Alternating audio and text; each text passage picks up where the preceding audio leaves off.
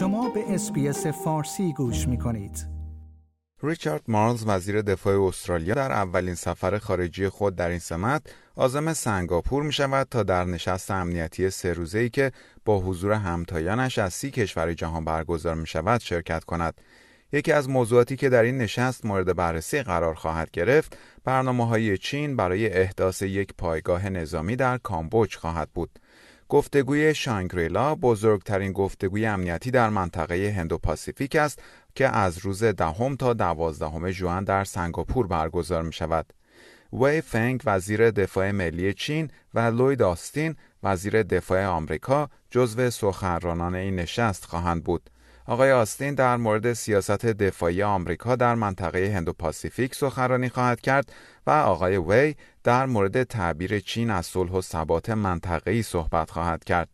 آقای مارلز می‌گوید از کنفرانس سنگاپور برای داشتن گفتگوهای قوی در مورد چالش های استراتژیک منطقه استفاده خواهد کرد و در حاشیه این نشست چند گفتگوی دو جانبه خواهد داشت از جمله با وزیر دفاع آمریکا وی گفت استرالیا متحد به همکاری با شرکای خود در سراسر منطقه برای ارتقای منافع مشترک ما که داشتن یک منطقه آرام، فراگیر و انعطاف پذیر است می باشد.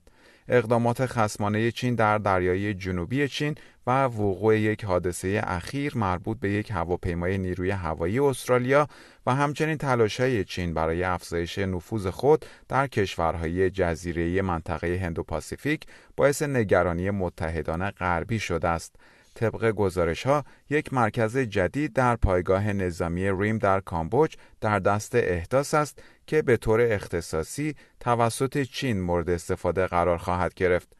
آنتونی آلبانیزی نخست وزیر استرالیا چنین اقدامی را نگران کننده خوانده است. آقای مارلز همچنین در دهمین نشست سه جانبه وزرای دفاع استرالیا، ژاپن و آمریکا شرکت خواهد کرد.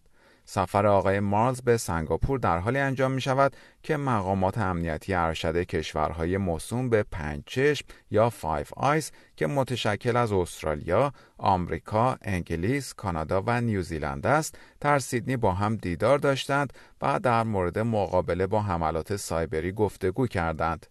پل ابیت معاون رئیس اف‌بی‌آی می‌گوید کشورهایی مانند چین، ایران و روسیه به طور روزافزون از مجرمان و بازیگران شرور برای انجام حملات علیه کشورهای غربی استفاده می کنند.